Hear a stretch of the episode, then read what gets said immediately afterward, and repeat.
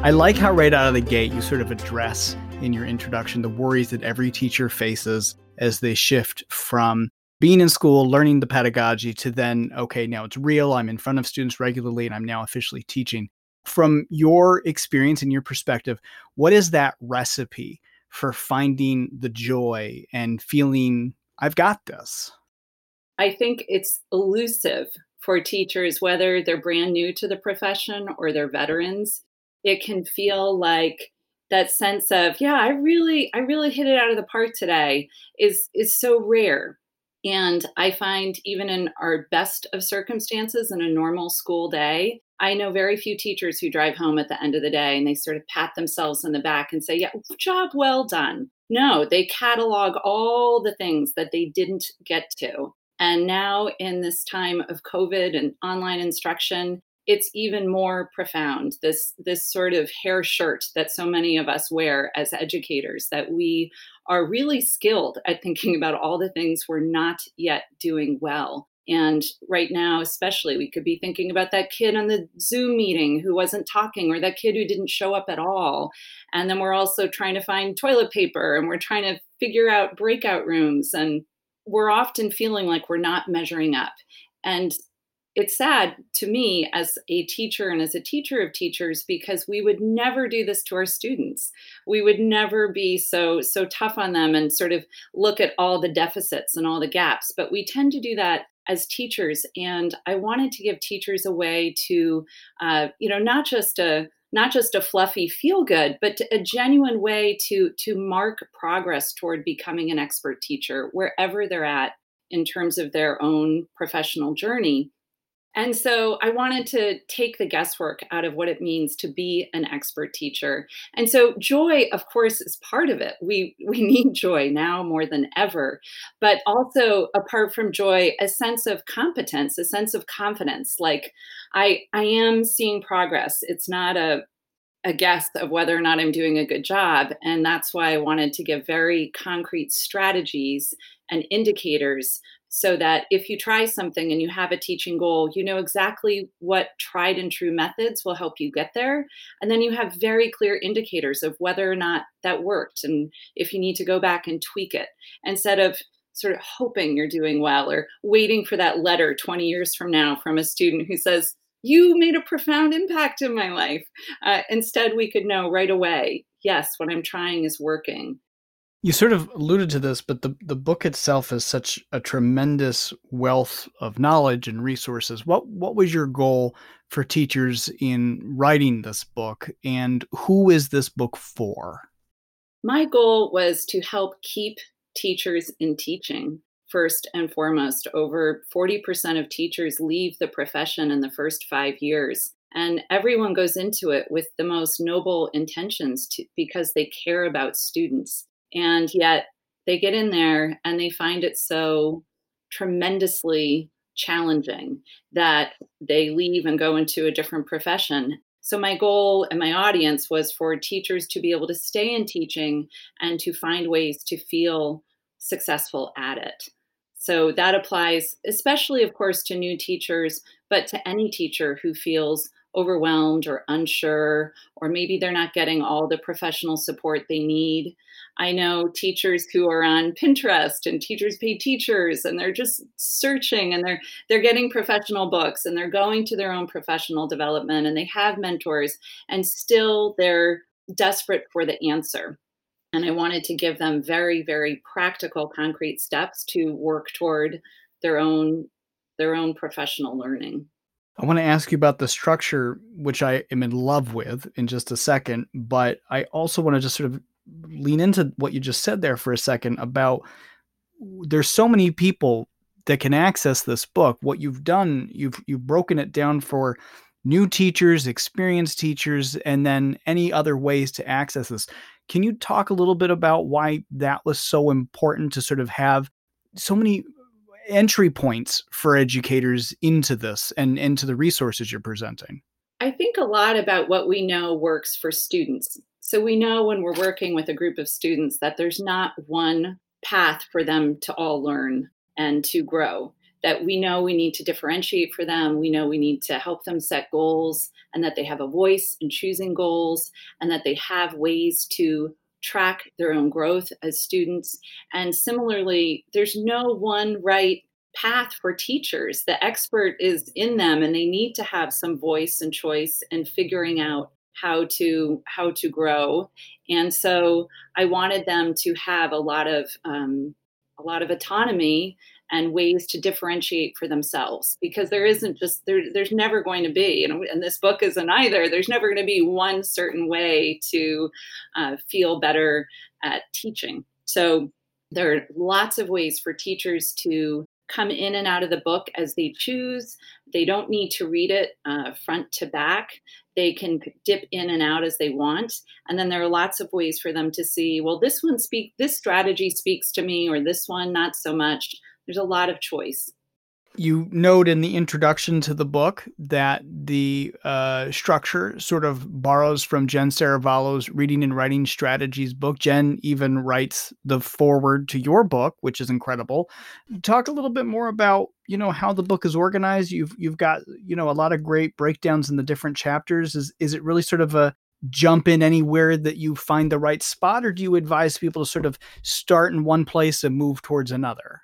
I think the reason Jennifer Serravallo's Reading and Writing Strategies book spoke to so many of us is because of the way she structured the books into a progression of goals for readers and for writers.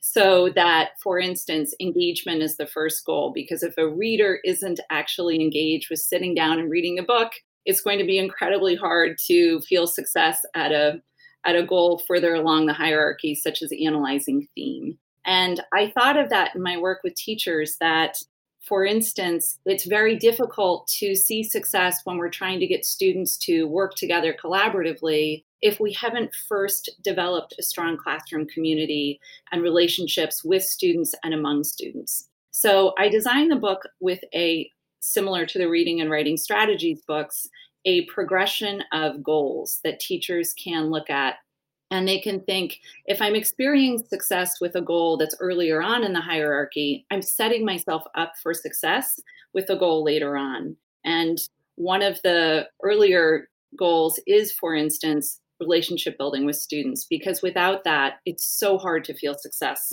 with other focus areas.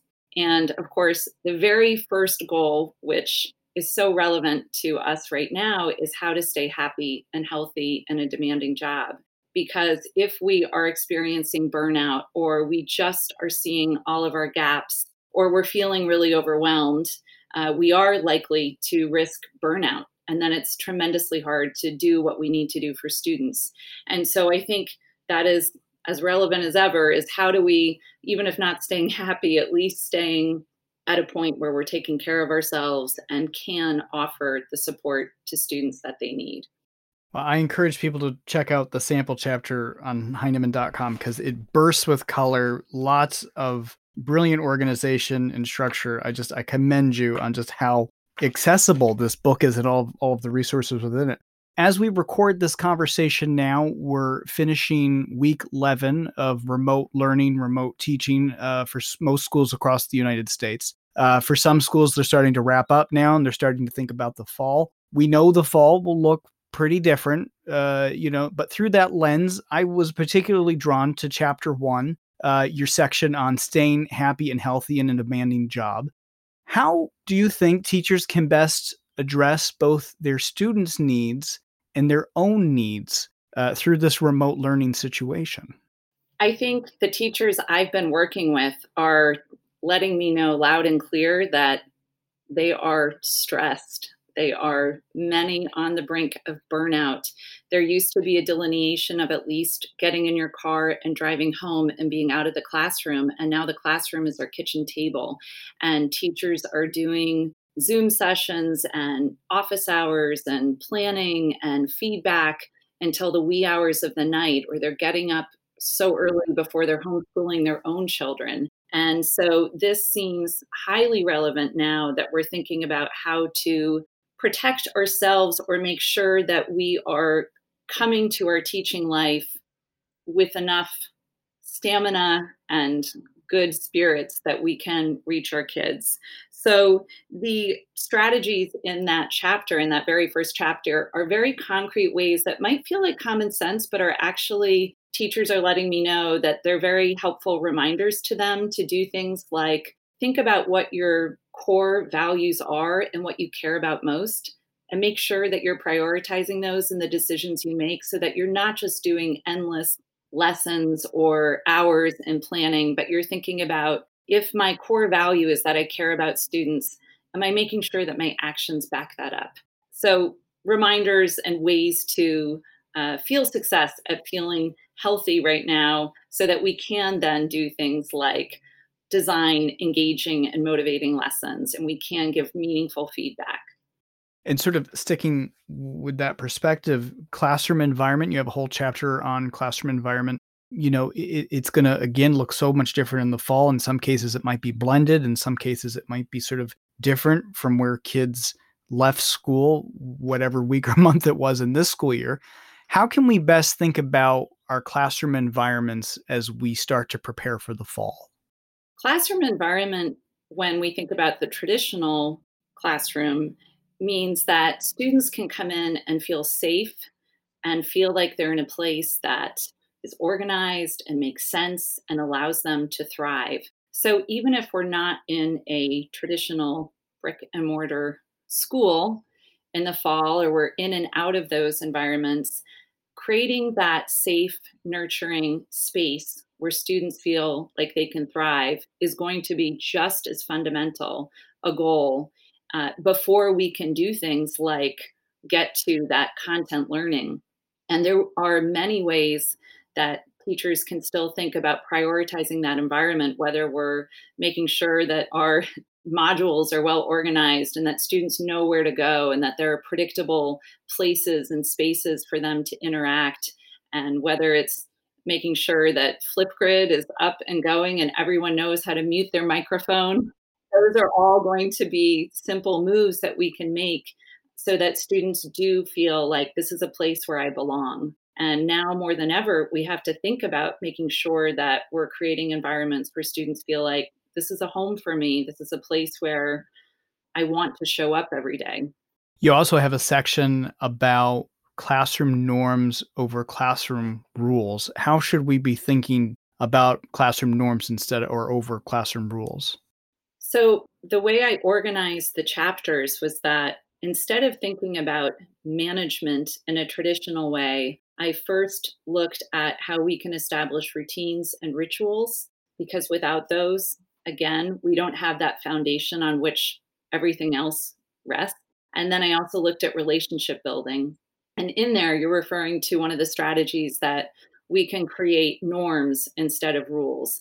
And this was a wonderful thing that I've been researching, and I'm so thrilled to see. And again, that will be a great strategy for teachers to check out to think about how are we going to co create norms together with our students in the fall instead of teachers top down presenting the rules of the road. And it is a whole way to look at instead of compliance, really thinking about how we can together grow again that safe space where students feel like they belong and they feel like they have a voice and they're invested in making it a community where everyone wants to and, and can learn i feel so much affection for teachers right now and especially now when i think these inequities are being further exposed in our world of education when we see black and brown communities further suffering because of COVID. And I know teachers are always aware of this and feeling like there's so much we need to do. And we do. It's a call to action. And what I want teachers to feel is that there is a way to to do this. It's manageable, but we have to work at it incrementally. And that if we try to do everything and try to keep this learning curve of, for instance, learning how to do digital instruction all at once, we are setting ourselves up for a lot of frustration and feeling of failure and so what i really want teachers to do is to be able to think what's what's my goal and how can i work toward that step by step and how can i also celebrate every bit of accomplishment along the way because our students are going to feed on that and they need they need us to be there and to be feeling positive and competent so that they also can take part.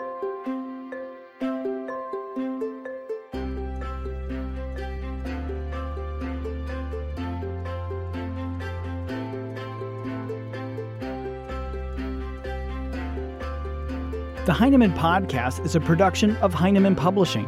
It is produced and edited by Steph George. Sound mixing by Steph George. Our creative producer is Lauren Audette. And our executive producer is me, Brett Whitmarsh. To learn more about the Heinemann Podcast, visit blog.heinemann.com. Thanks for listening.